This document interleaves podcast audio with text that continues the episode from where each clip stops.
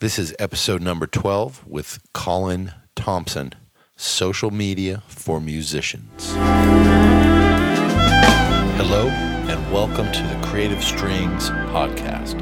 I'm Christian Howes, violinist, educator, and music business entrepreneur. I hope these interviews will inspire you to be creative in your life, in your art, in your business, in every way.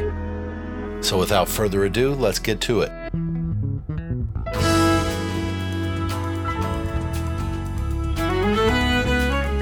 Thanks for tuning in to episode 12. Today I've got Colin Thompson of modernmusician.co and I've got a big BS radar, especially when it comes to all these how to social media posts so I wanted to tread into this territory carefully. And after reviewing our interview carefully, I feel really good about this. I think you're going to get some things you can take away from this.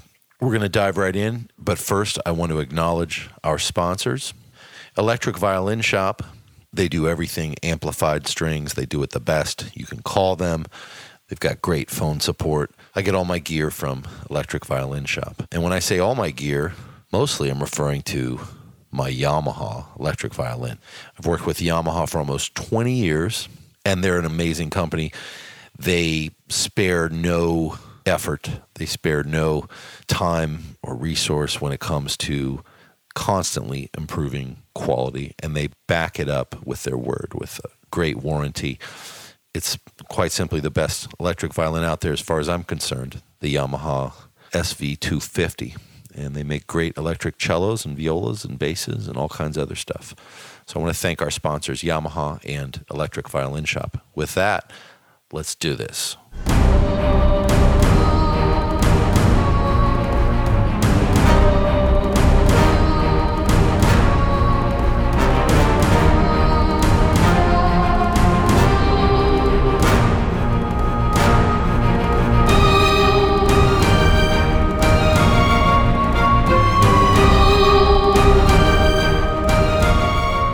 So I'm here today with Colin Thompson from modernmusician.co.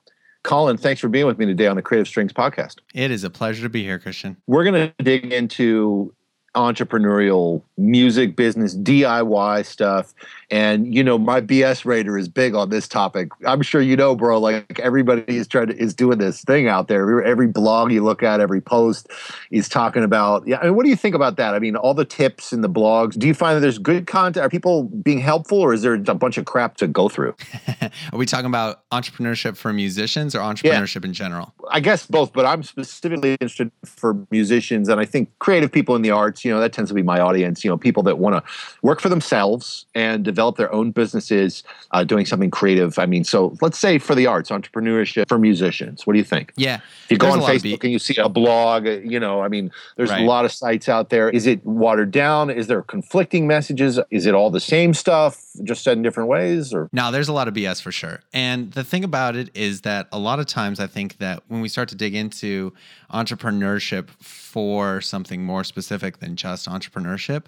Uh, I think a lot of people think that they don't need to dig too deep because they're not saying, hey, I'm the Facebook guy. Instead, I'm the Facebook for musicians guy, which means I can tell you, hey, have a clear headshot and you're golden on Facebook when a lot of times that's not getting you anywhere. You know, like, yeah, sure, you should.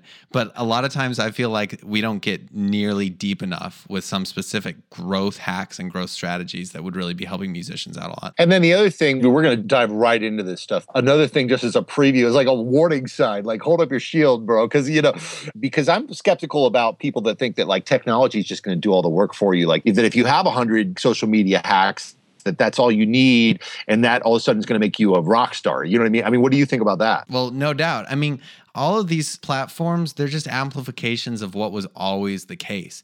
And the best social media platforms, the ones that survive and the ones that get big and the ones that you and I know about, are the ones that are the best at recreating real life interactions with people, which means we're coming back to the basics. We're coming back to the basics of networking that anybody already knows about. And all we're doing is applying those same concepts to whatever the latest social media platform is. And it, like anything that you're going to do, it takes hard work and it takes consistency. The platform does nothing. If somebody tells you you should be on YouTube, why? You know, there's no reason for you to be on YouTube unless you're willing to put in the effort to grow an audience on YouTube, and then there is a good reason for it. And the rationale behind all this for you or for me or for let's just be really clear about like what are we trying to do? Like you you use the idea of building an audience, creating an audience.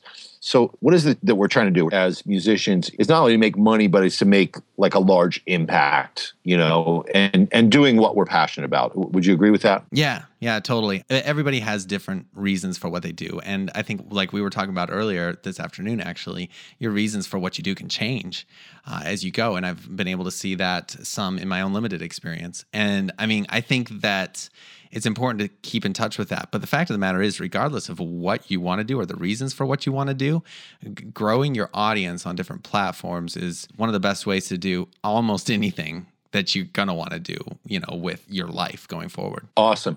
So I'm the no BS guy. So at modernmusician.co, people Yeah. can go there and they can opt in and get something that you're giving away for free, which is called a 100 things musicians should be doing on social media to go other audiences. So can you give me a few?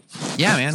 Uh, let's see. We got 100 ways to have an amazing social media presence as a musician and to create a following on Facebook, Twitter, Instagram, Pinterest, and YouTube. I got it pulled up right here. So I put this together because I see a lot of musicians making a lot of mistakes. And this is kind of a simple, just kind of go through these to get you headed the right direction. I'm working on a lot more in depth social media training for musicians. Um, on the website, it's going to be video courses and stuff like this, but this will definitely get you set up and heading the right direction. So I don't know. What do you say? What's your social media platform of choice? You like Instagram? I love Instagram. I, I need to do more on Instagram. Uh, Yeah, I'm, you do. You know, I'm on Facebook. I mean, do you do Instagram and Facebook together or just Instagram and then share it all on Facebook automatically? Oh, um, you know, I usually do share on Facebook with what I post on Instagram. Instagram is cool because they've done a really good job of avoiding all of the third-party API interactions that uh, the, something like Twitter does. Which forget exactly what API stands for, but it's basically a third-party software that hooks in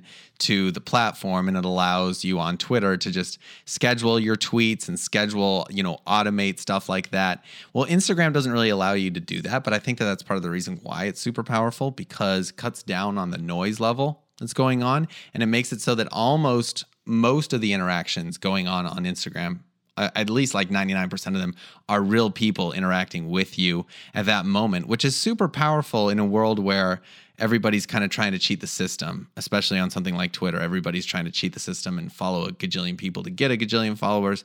When you end up with a platform that has a much higher percentage of real and true interaction, I think that that's super valuable. So honestly, I think Instagram is one of the most underutilized uh, social media platforms for musicians. And it's funny, the CEO of, of Instagram just came out and said that uh, 25% of the most followed accounts on Instagram are actually uh, music related, which is kind of interesting to me, especially because I think we think about it as a platform for photographers. But I, that has to do with the fact that, that we're talking about celebrities like Taylor Swift and stuff. So, what are the ways that that a musician should use Instagram? A musician should be posting, I would say, between one to two times a day is probably about good. One of the things you don't want to do is post too frequently or post or feel like you're you're posting a batch of photos like you would on Facebook or something like that.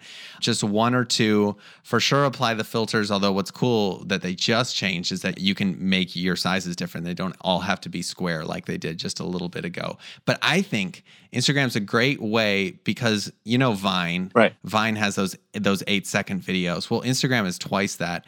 And I think it's a great way to tease your music because 15 seconds is frustrating, but it's also just barely enough to make people interested to want to check out what you have. And the thing about Instagram is because it's so limited in this, you have to look at it as a funnel to other places, a funnel either to your YouTube channel. It's a powerful place to connect with people send them other places, whether that's an opt in form on your website or whether that's the full track on YouTube or on iTunes or whatever it is.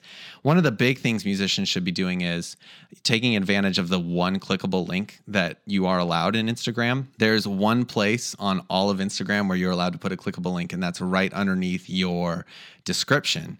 And so you put in your description and then you're able to put a clickable link. Well, what I tell musicians to do is switch that out depending on what you most recently posted about.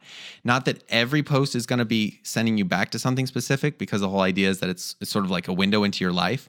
But say I post what I think is my favorite 15 seconds from a video of music that I want people to, to look at on YouTube, then what I'm going to say is in the description for that post, I'm going to say, hey, check out the full track. Link is in the bio. Right after that, I'm going to put at Colin P. Thompson because that's my handle, and that's going to be clickable. I don't I don't want to get too much in the weeds here, but that's clickable then. When they click that, they go to your bio and they click the link and the link takes them out to YouTube. So that's a way to make it all clickable. That's the only way to make it all clickable on Instagram. Wow, that's great. Oh, I love that, man. So, but you're saying you can only have one link that's applying to your entire channel for like that time though. So for That's those right. three three days, the only link anybody can ever find is that one to your YouTube channel. But you're saying just change it up to go with your latest post. Yeah. It's the most latest important. post That's great. or latest And- and promotion obviously or whatever it is. That is very cool, man. Wow. Okay, good. So Instagram. So putting more videos up on Instagram and then making sure you're sending people from Instagram to things that you're doing. How much time do you spend like just looking at everybody else's posts on Instagram and like giving them love or whatever? I mean, does that take a lot of time or do you do you do you just put your stuff out for people to look at you and and It varies a bit. There's some advanced tools to kind of help you with that time management and stuff. As far as like most things, you can batch them, even though you can't actually schedule posts on Instagram, you can batch your processes. One of the things that I do like to do is, well, you know, it's interesting. There was a time when I used Instagram more as a social media platform, the way it was designed to be used. And nowadays, I'm a little bit more into growing it. And so that means that I spend less time just liking my friends' photos because I'm looking at it as a way to grow my audience more than as just a way to like my friends' photos.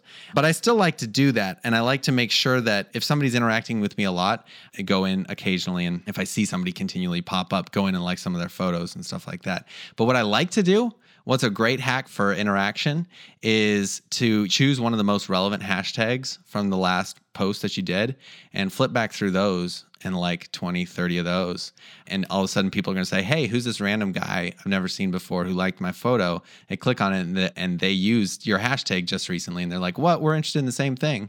So that's kind of a cool way to get some people noticing your music that wouldn't have otherwise known about it. neat. And so so when you batch stuff, I mean obviously that's kind of preparing multiple posts at one time. Like so like okay, I'm to sit down for 15 minutes today and I'm to plan out all the posts I'm to do next week. In theory that saves time, right? You kind of get in the mindset, you can knock them out quicker. So how do you do that? I mean, wh- where do you, you know, would you put in a spreadsheet or what? Well, it all depends. I like to do a variety of things.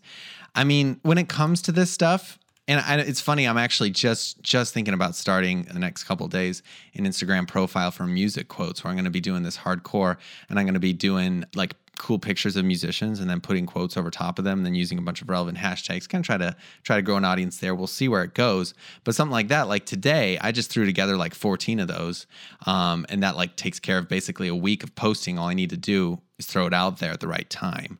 You can't actually automate putting those up. You know you actually have to be the person doing it on your mobile device on instagram at this point because they're really really picky about that but they're all there waiting for me. And so then all i have to do is remember to do it at the right time and i'm all set. So how do you store them? So you have a bunch of images that are ready to go, and then do you also have a bunch of like uh, copy that goes with each of the images? Yeah, well, it depends on what you're doing. With music quotes, I'm going to have a set number of hashtags that are pretty applicable to most music quotes. But then I'm going to throw in each time I post, I'll throw in at least a couple more that are specific to the person. I'll put the quoting with it too. But this is something where I'll usually end up posting when I'm at my computer, anyways. I'll type it out on my computer real quick, shoot myself an email, and copy paste that in. And it makes it super quick because then I can do it all on my computer, even though you're not actually allowed to post from your computer. You can shoot yourself an email with all the copy. I haven't started batching the copy at this point. Got if it. that's what you're asking about, and I might do that in the future. I haven't really dug into that at this point. No, it makes sense. But the image, you've got quote on the image, you take some time with that, and that's where most of the labor intensive stuff is anyway. And so you've got that ready, and then you just compose the post. I guess the idea of having an image with like copy on top of it and designed well, that gets a lot more traction, right? That's kind of common Right. Knowledge, I guess. Well, but and it's something that people can relate to. Here's the thing that I've realized, and if we jump over to Twitter a little bit, Twitter, I try to do uh, a mix between posting links to interesting articles or newsworthy things or whatever, posting content online, posting to content that I find online, posting my own thoughts, posting pictures occasionally, but those are mostly Instagram pictures, and then posting quotes. And I've been able to kind of dig into the analytics some here. Quotes get by far the best interaction and the most retweets and the most favorites and everything. People love them. And I've been able to see that on Twitter. So, what I'm doing right now is I'm using Twitter and my analytics from Twitter to say, what are the quotes that people like the most? And then I'm going to be throwing those up on Instagram because the whole idea is to use Twitter as almost like a vetting tool to find out what's really connecting with people at this point and what do people really like and what is now for people and what they're thinking about. And so that's where I think that Twitter can come in really handy for you because you can see some of those metrics and you can say, oh, this is actually something that I think has a really good chance of performing well on a different social media platform, throw it up on Facebook or Instagram or something else. Because the thing about Twitter is the noise level is so high. Doesn't matter if you're posting, sometimes I post 20, 30 times a day, and it's not too much on Twitter. It would be way too much on any other platform, but on Twitter, you can get away with it. So I kind of use that as my vetting platform for what's going to cause interaction and what people are going to enjoy. I mean, 20 to 30 posts on Twitter every day. It would take a lot of your time. Does it take a lot of your time? Uh, it's not too bad. I use Buffer. Okay. And I have a plugin for Chrome, and I'm on a bunch of mailing lists, like for instance the ASCAP Daily Brief. I'll get that yep. email with like 12 links to interesting articles of that day. And I'll, I'll right click on all the ones that look like interesting things to me. I scan through it and I say, this is interesting. This is good content. I already took a couple things away I like from here. I click the thing in my Chrome toolbar and it automatically pre populates the link as well as the name of the article. And then I'll just throw my own little thing in there and say, hey, this is cool for, you know, uh, audio engineers, you know, who want to network on LinkedIn or, you know, whatever it is.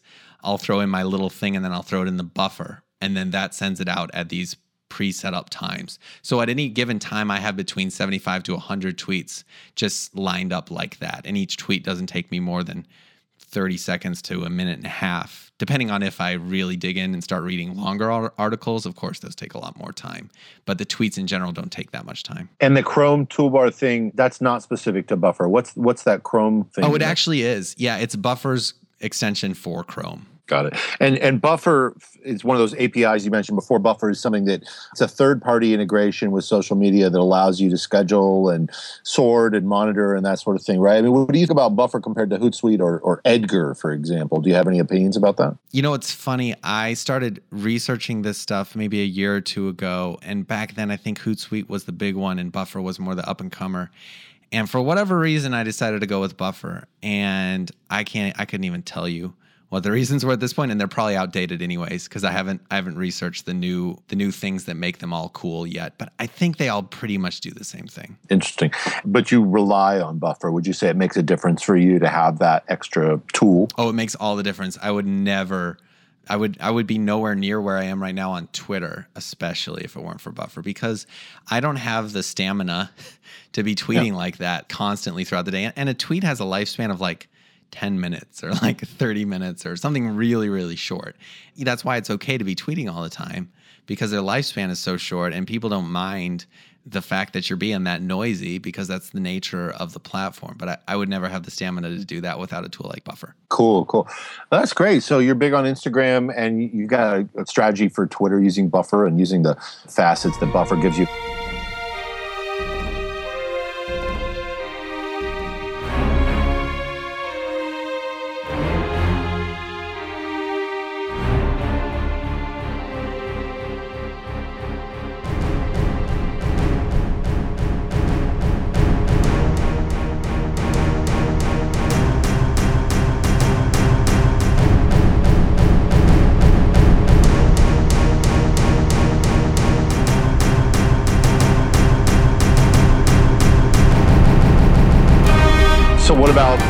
YouTube, then I'm presuming you use both of those. Do you have any specific things that people are doing wrong or that they should be doing right? Yeah, I think that, well, first of all, the biggest difference maker, I think, on Facebook and the Modern Musician Show Facebook page is at like not that not that many likes at this point.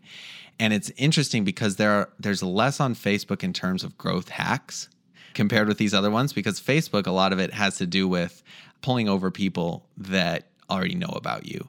It's an interesting mindset difference between something like Instagram and Twitter versus something like Facebook. Facebook's all about the community you already have. And then Twitter and Instagram are all kind of about building a new community around that platform. At least that's how I see it. And if you can get a post to go viral on Facebook, obviously you're going to get tons of traction from that. And you know, there's there's a variety of ways to approach it. But the biggest thing for me on Facebook has been, like I said, using Twitter to validate that something has traction and something has virality built into it. Because if something gets five times more retweets or favorites on Twitter, then I can post that same thing on Facebook with a certain amount of confidence that it's going to do well with the people that see it. And this is super valuable on something like Facebook because I don't know if you're familiar with the algorithm changes that happened the beginning, sometime the beginning of this year on Facebook. But in general, if you have a Facebook page, Facebook gets to choose how many of the people who liked your page are actually going to see it. And they choose based on an algorithm that says how likely are they to enjoy the content that you're putting out. They've got this whole algorithm set up. It's not something like Twitter or Instagram where it's a straight feed, where it's like you see everything that everybody you follow posted. Right. It's not like that at all. You see what Facebook wants you to see. And then if you are putting something out on Facebook, you got to pay to play, really. You got to throw some money at Facebook. And a lot of people were really, really frustrated with Facebook beginning of this year when they started implementing that. But one of the great strategies, one of the strategies that's been really, really valuable for a lot of people has been picking the posts from Twitter that have shown that they have a certain amount of stickability and, and traction because they're getting favorites and retweets. And then throw those on facebook and give them a little extra juice you know a little a little five ten bucks boost. And all of a sudden there's a much better chance there for you to be getting in front of more people because of shares and because of likes and get some more likes on your page and stuff. Now i'm not a big advocate of spending too much money when you're not when you're not able to calculate return on investment by sales, album sales, or something like that. But there definitely is something to be said for garnering attention on Facebook, and there is value there. So it's one of those things where you just have to test it. And you have to say, is it worth it to me to actually be spending money to boost this post? Or am I better served just waiting until I, I actually want to put up a Facebook ad for my album or something like that? That's interesting. And when you say boost, I know that, you know, Facebook gives you that button that's boost. And from the reading I've done, I've read that that's actually a ripoff. That the best way to promote your Facebook fan page is by going into the ads manager or even actually going into Power Editor, which takes a little more of a learning curve to become like a, a Facebook advertising ninja. Do you agree with that? Totally. I definitely do because I mean, I say boost because that's the most right. uh, simple way to do it. Right. But in reality, when you can go into the Power Editor and I mean, I spend all my time in the Power Editor. But when you do that and you start to get more specific with your audience, the more specific you're able to get with who you're boosting to, the better off you're going to be. And Facebook has this thing called tracking pixels you can put on your website. And one of the most powerful things you can do is you can boost slash boosting is basically making a post an ad that you're paying for.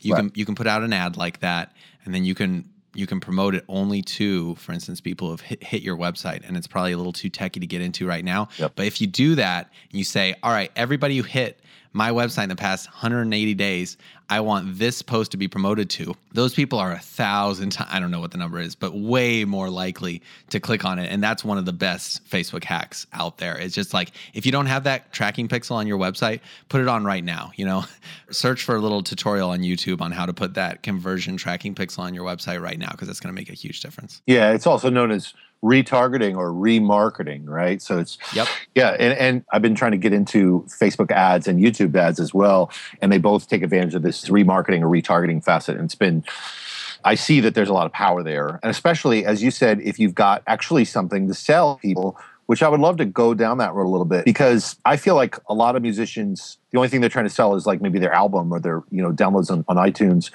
which for me, frankly, I don't have much success with. I'm sure some people do, but what are the other kinds of things that you would recommend that people could offer as paid products or just to create revenue from this besides trying to sell their latest EP or their latest album because I feel like that's a dead horse. Like you said like you can just get music for free. So just putting all of our eggs in the basket of trying to sell albums especially online and not from stage I feel like is is frustrating for a lot of people. Do, do you agree? Oh yeah for sure. I'm a complete convert to this whole streaming situation that we have because I I use Spotify 24/7. So I think I understand pretty well the mindset of somebody who does and it's kind of like well, I couldn't even keep track of your album if I did buy it. Like I wouldn't know where it was on my computer. I would, you know, like all the music I listen to is sitting right there in Spotify for me.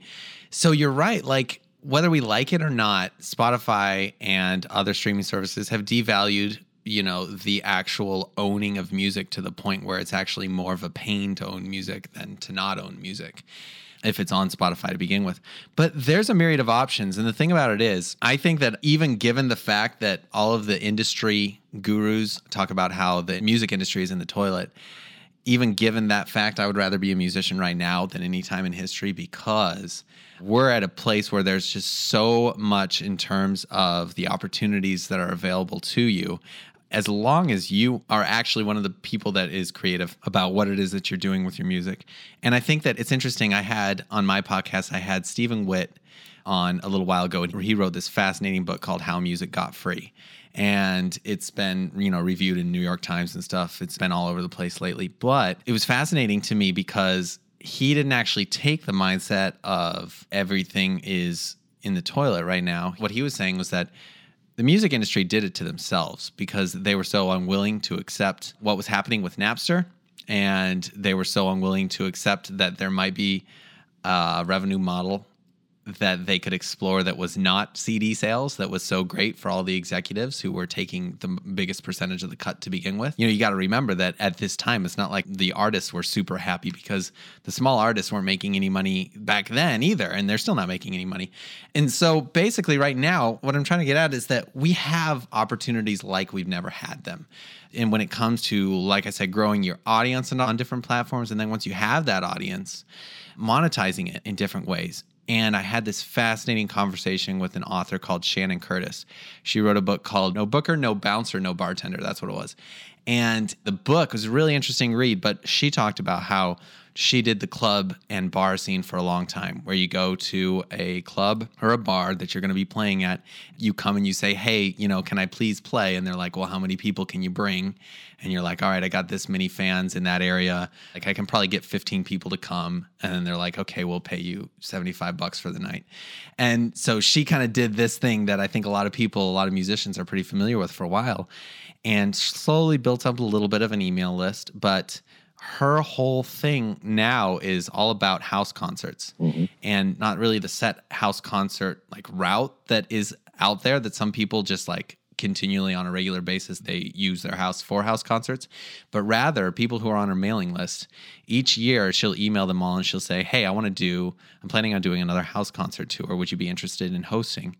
And a certain number of them get back with her and most like 99% of them have never hosted a house concert before but they're like hey i love your music.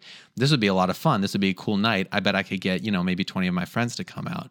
And she does them for free. They're all donation based but it's an entirely different model and different setup. And she said she usually has between 20 to 30 people a night show up so it's not like it's a huge crowd, but the important part is that it's not her crowd, it's her fans' friends' crowd. Mm. And her fans' friends are putting on an event for their friends. So they're going to make it great. They're going to provide beverages and food and they're going to make it a cool situation because they want to look good for their friends that they're bringing over. Mm. And she has this opportunity to connect in a hugely different way with 20 to 30 people who have never heard her music before. And she said on donations alone, she makes about 600 bucks a night doing that and because it's the perfect platform for her to really connect with new people and you know get more people on her mailing list sell cds and stuff like that but the performance is donation based and i think that that's one of the coolest models right now and one of the coolest ways to take advantage of the audience that you're able to build up on these platforms mm. where you're able to really really connect with people in this setting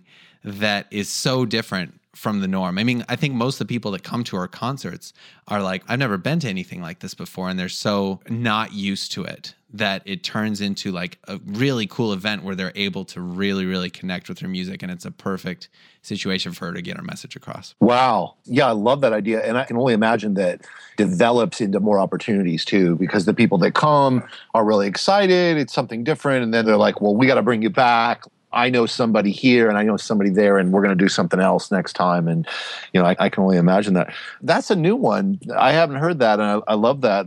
So, just a way of getting bookings.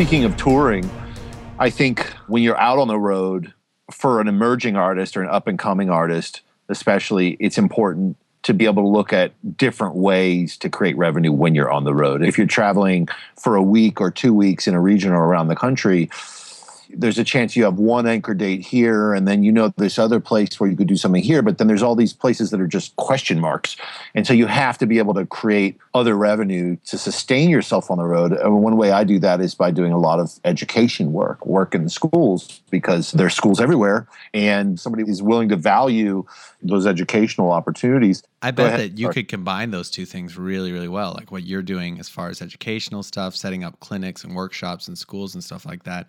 You could just throw that in there. And eh, especially if you have your tour set up and you're making cold calls to people and you're like, hey, I'm going to be in you know Austin, Texas these dates and I talk about this, I mean, I think that that would be that'd be perfect. I feel like if I wanted to go on the road right now and do a tour with my music, I'd probably try to take that two pronged approach right there. You're saying you would try to sell some clinics and also try to sell uh, house concerts or performances in the evening, yeah, because you can do clinics in the daytime and then you can do the same day you know in the evening you can do a performance and if you don't make as much money on one well you still got two things you're doing that day and it kind of you know you can hopefully cobble it together yeah yeah definitely exactly. what what are other ways that musicians can create revenue besides selling CDs because not everybody can be a guru, right? You know, not right. everybody can make money teaching people how to make money. I mean, there's a little it's, bit of like at a certain point that breaks down, right? It becomes like a pyramid scheme. A lot uh, of times I wonder about that too. I mean, I, and obviously you and I are both somewhat in that space of, of teaching. You know, we're teaching people to be entrepreneurs.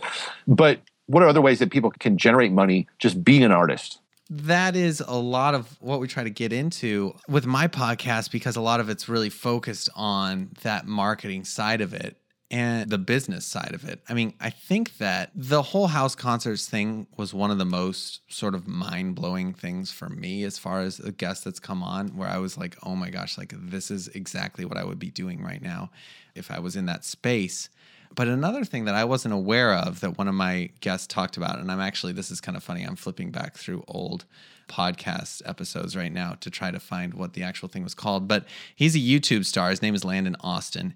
And he makes money through, he has about, mm, I'm going to say 200,000 subscribers on YouTube. And his videos oftentimes, well, here it is, will oftentimes get over a million views. So he's got a good, solid, solid following. But one of the cool things that he does is Patreon. Are you familiar with that website? No. All right, because I wasn't either. And it turns out that it's a big thing for people who have actually been able to develop a decent sized audience. And it's basically the whole idea of a, a patron of the arts, right? Is somebody who would support the arts. And you can actually set up a, a profile where people can tip you a small amount of money. And you know, usually it is a small amount of money. And this is one of those things that it ne- wouldn't necessarily be the best tool if you only have 20 fans. You're probably not going to be making much of any money. But once you're able to start slowly developing this following online, it's a really cool way to be able to get some steady revenue. Like right here, his page says Landon Austin is creating both original and cover songs on YouTube. And then there's this option to become a patron of Landon Austin and give him $1 per music video. So if you're like, hey, you know what, I really like this guy and I want to support him, but I also don't really want to give him that much money. you can actually get in at a very, very ground level. You can obviously change that to 10, 20, 30 bucks, whatever you want. But it, it's a great way to give people the option to say, hey, you know what? I love what you're doing. And I want to show you that I love what you're doing in a way beyond just, you know, liking your videos. And it's a really tangible way. I think that's a very cool platform. If I were doing YouTube covers, for sure that's something that I would be doing because I think that that's a great way to monetize even before you're ne- necessarily able to get some sponsorships, which is the other thing that YouTube stars, quote unquote, with hundreds of thousands of followers are able to do is make some some good money off of sponsorships from companies. But that's out of reach of a, of a lot of people at this stage of the game. So if you do this patron thing, is that something where if they support you, they get something like they get a phone call or a dinner date or something? Because like some of these other GoFundMe and Kickstarter, you offer all these incentives. Is it the same thing, or is it just like you know you just you just support the artist? Yeah, yeah, there are incentives, and I'm not super familiar with it, but I see that he has incentives for one dollar video, three dollar video, four, five, ten, twenty, up to a, oh wow, he keeps going up to three hundred dollars a video. I don't know if anyone has that you get it featured at the end of his video. Well, I guess that's what it costs to sponsor a video. Wow, that's pretty cool. Yeah.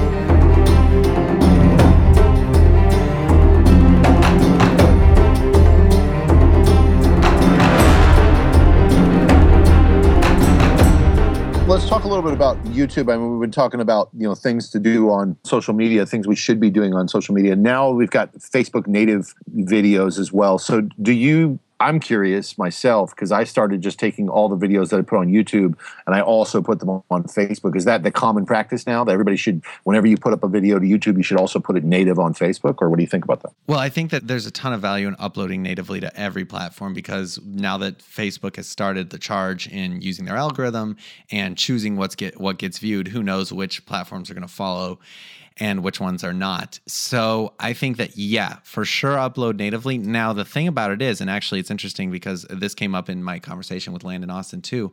What he does for Facebook, because he's a quote YouTube star and YouTube is his platform and he wants more subscribers and more exposure on YouTube, he actually just posts a, a teaser clip on Facebook, but it is a video. He uploads a video natively, so it, it gets treated by Facebook like a video. But the main thing is that it's linking to the full YouTube thing. So the people still go to the YouTube channel. He gets the views on the YouTube channel. He gets the subscribers there.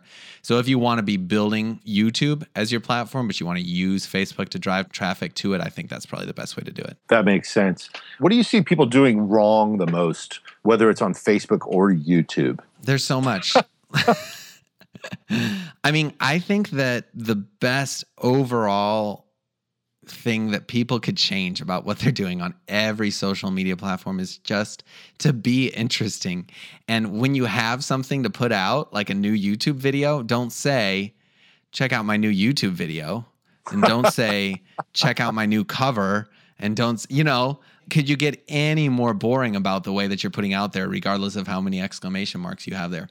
Um, there's got to be a better way to do it. So, I mean, I think that that that just like gets at me honestly every time that I see somebody posting, trying to get traction for something that that they've created, and they've put effort into, but it looks like they put no effort into this very last step, which is actually pretty important, getting people to actually view it. So I think if people could just be more creative with the ways that they create hype around what it is that they're doing, they would see so much better results. So that leads naturally to another question, which is like, should you be doing more content or less content, but making it high quality and more focus on promoting that content? That's tough. It all depends on you know who you are and where it is that you're driving at. You know, this is an example of a musician per se, but I don't know if you've heard of Zach King he was a YouTube sensation and now he's mainly on Instagram. He has something like six or seven million followers on Instagram. And and I know him and I've done some music for his videos. He's out here in LA as well. And he has this perfect format for Instagram, which is interesting it's it's an interesting concept to me to find that perfect thing that works for your platform. And a lot of people found it with YouTube through covers. And because people end up searching for covers they found that perfect thing. Well his is he does these cool if you've ever seen them I think probably a lot of your listeners will have because once you get up to 6 or 7 million followers you end up with a, a lot of people having seen your stuff. He does these really cool effect driven things where it's like a car will be driving past and he'll like it looks like he runs and jumps into the side of the car, but then like the frames are spliced together, so all of a sudden he's inside the car. It's the the funniest little things, and they're usually not even like that funny. And I know that it takes like some effort for him to put them together for sure, but they're also like you know ten seconds long, like they're super short. But it's that perfect combination of something that matches the attention span of what that platform is, which is that 15 seconds. So I think strategizing about that is super important. I think I got off topic from your question, but strategizing about like what is it that I can do that's going to match this platform and maybe take a look at what you do and then ask what platform is really going to be able to portray this the best. And for him, Instagram was the perfect thing because it provides those videos that are the exact length to get through just that much. But if you're doing covers, you know, then YouTube is obviously the best thing. So it, it all depends. And as far as like the amount of time that you put and the amount of effort that you put into it, quantity over quality, I go back and forth on this a lot because I put out a lot of quantity and I've seen a lot of good results from putting out a lot of quantity and not worrying too much. And I think that social media platforms are moving towards rewarding people who are willing to do that. I don't know if you're at mm. all familiar with Periscope. Yeah. Yeah, I've started using Periscope and the thing about it is it's it's live streaming video, live streaming from your mobile device. And it's a lot of fun. And the most important thing is that you kind of interact with people on it. But the other most important thing is that you can't really be too much of a control freak on it. And you can't hmm. be, your expectations as far as quality can't be through the roof. So if I'm like, hey, I'm going to do a periscope of me playing this cover, I've got to understand that as much as I might practice it, and you know might work it up to speed. It's not a youtube video and it's not a recording that i might go and fix some things on.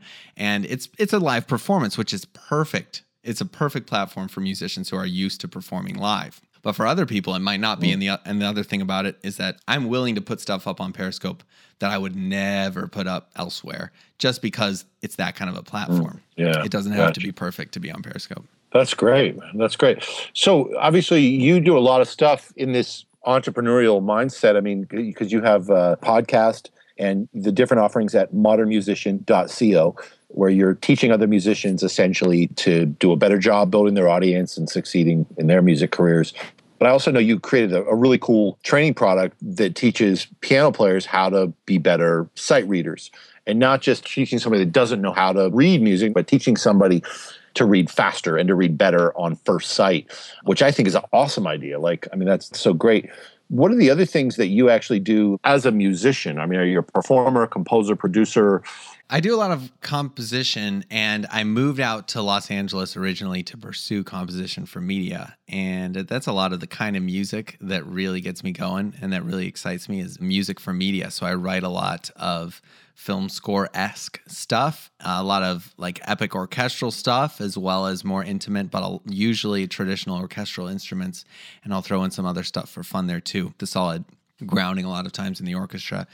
That's a lot of what I do as far as music these days. I don't really do that much gigging. I think if I did, I would do those house concerts. And I'm certainly throwing that around in my mind because honestly, it just sounds like a lot of fun to me. But I don't do a lot of that right now. At this point, if I'm writing music, most of it is, is going to be for some short film or TV show or something like that. I mean, that's a hustle, though, to try to get people to hire you or pay you for music that's going to be synced with a film or a commercial or even an advertisement or whatever it might be, an online video you must have to spend a lot of time just hustling to try to get those gigs. Do you spend a lot of time hustling for those gigs? Or you must have at one time, I'm assuming. Yeah. Well, that's the thing about it. And that's what's rough and frustrating about Los Angeles, as well as the music industry as a whole, and any entertainment industry really, is that it's a hustle all the time. And also, it's a matter of understanding what your expectations need to be in order to continue to hustle in the long game and have that long run, that end game in mind while simultaneously understanding that it's probably going to take a lot more time than you really want it to take. And I think that I do spend a lot of time doing that. And I used to spend more time doing that before I started the podcast and before I started getting really passionate about helping musicians, you know, monetize what they do as musicians and, and make a living out of it. But I still do that. And what I found is that I've only been out here for a couple of years, but at first it seems like nothing's coming through.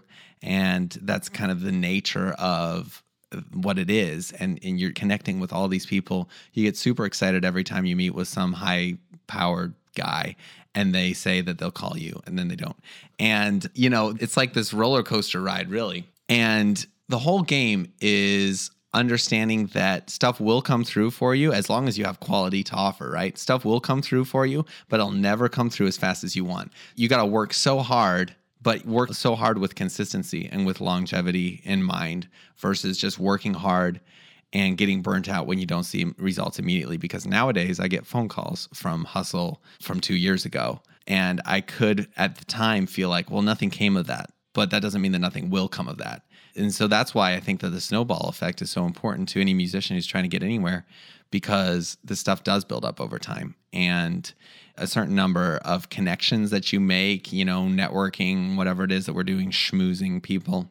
A certain number of those won't turn into anything, but a certain number of them will. But pretty much all of them, whether they turn into something or don't, will not immediately. You know what I mean? Like if it does turn into something, it's going to be six months to two years to five years down the road. Right. And you just got to keep hustling in the meantime. That's good.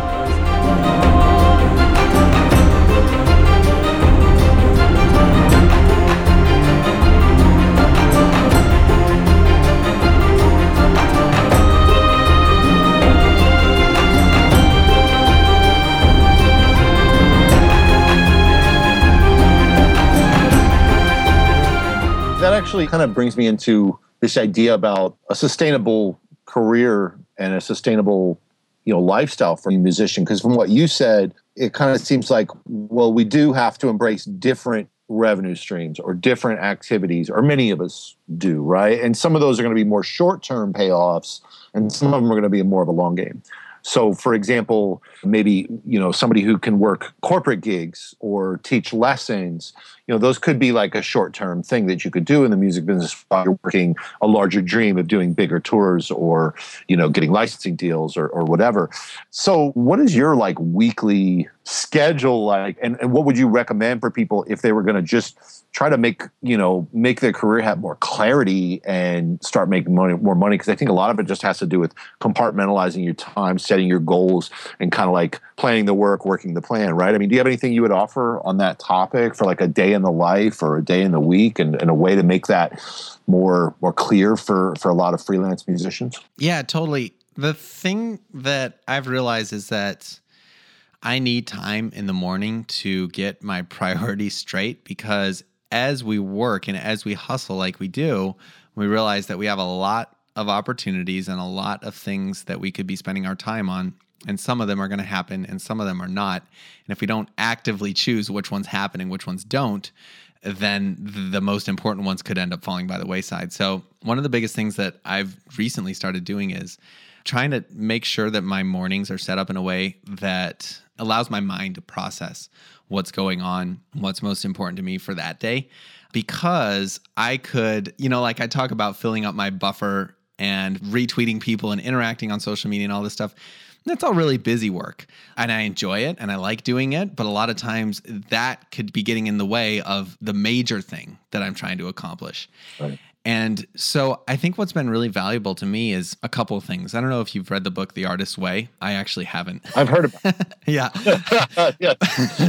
but I subscribe to I subscribe to the concepts even though I haven't read them.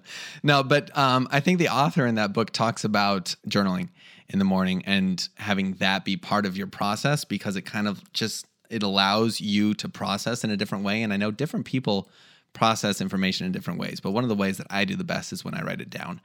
And so I've started just in the last month or so trying to there's a website called 750words.com and it's based off of this concept that was put forth in that book apparently about that artists should try this idea of just journaling whatever's on their mind first thing in the morning for 750 words. I think that she put it down as like three pages or whatever. And then this website said, well, it's about 750 words. So basically, like, there's a bunch of cool things on the website for keeping you motivated to do it, like check marks on the day so that you don't want blank spaces on the line and stuff like that. But that's been super useful to me because by 750 words, you've had enough time. It takes me about like between 13 and 16 minutes. They time it down to the minute, so I get to see that to get through that much of whatever's on my mind. But at the end of that, it's actually been pretty cool for me to realize how much clarity I have as far as all right, like now I understand these are probably the three to five most important things for me to do today. And instead of now just sitting down and checking Facebook and filling up my buffer and liking photos on Instagram, I'm going to do those things first. And I think before, when I just jumped right into working, I would tend to do the busy work rather than like what was most important to be done then. Yeah, that makes a lot of sense to me. And, and I mean, I guess a variation on the same idea is for me would just be sitting down and being clarifying like okay what are the long-term goals mid mid-range goals short-term goals? I find that to be helpful. I also find it to be helpful to look at like and tell me if you disagree with any of this but i mean for any musician to sort sort of identify well what are your revenue streams or what are the activities that generate revenue for you and write them all down and then look at like well, what I need to do in each of these areas to be more productive, long term and short term and mid range. Do you agree with that? Yeah, and I think that a lot of times we do need to look at what our goals are, and I try to make sure that I try to re-articulate those pretty frequently so that I have them clear in my mind because some of them are monetary goals and some of them are different goals and so if we can kind of set up our day based around what those goals are each time that helps a lot. The other thing that I used to do is because I'm a big listener of podcasts, I'm a big listener of audiobooks. Yep. I used to get up in the morning and start listening like right away. And while I like made coffee and stuff like that, like that was like my morning ritual was to get up and immediately start consuming content. Right. And just stopping and not doing that, like putting that off till later in the day has helped too. Just taking the time when I'm actually just making coffee in the morning or making breakfast or whatever it is, and not even actively thinking about or writing down like oh i need to do these things today but giving my mind some time to start working and start moving kind of has helped the most important things rise to the top. So that's the other thing. If your listeners have a tendency to be voracious consumers of content like i am like i listen on two times speed all of my podcasts for everything that I do while I'm working out, while I'm on the toilet, while I'm everywhere. Speed. How do you do that? the pod, most podcast players allow you to do that. Yeah, you can. There's a button in there in the podcast player. Amazing! I didn't even yeah. know. That. Awesome, man, dude. You are like you're totally oh man you know the We're best like thing though hey here's a bad one too that's been bad for me too probably because i think it makes me talk probably way too fast on my own podcast but the other thing that you can do, check this out. If you just search for HTML5 speed control Chrome, there's a plugin and you can have that same speed control on videos. And that is a, just a huge game changer for me because I'm always running across videos that I want to watch, but I'm like, I don't have 10 minutes to listen to this or watch this or whatever. Wow. I speed it up and it's like little chipmunk voices, but you can totally understand them. Amazing, man. Man, this is so great. I appreciate it. I want to let everybody know you can go to modernmusician.co. And if you go to modernmusician.co forward slash Christian, then uh, we're going to make sure that there's you can get uh, a hold of the, this uh, this giveaway from Colin. hundred things musicians should be doing on social media, and you can go deeper into what we talked about today. And you can also, of course, get all that stuff at the show notes page at christianhowes.com. Colin, I really appreciate it. I'm looking forward to doing more kinds of collaboration in the future with you. Thanks for sharing everything that you shared today with Creative Strings Podcasting. Yeah, thank you so much for having me on. This was a lot of fun.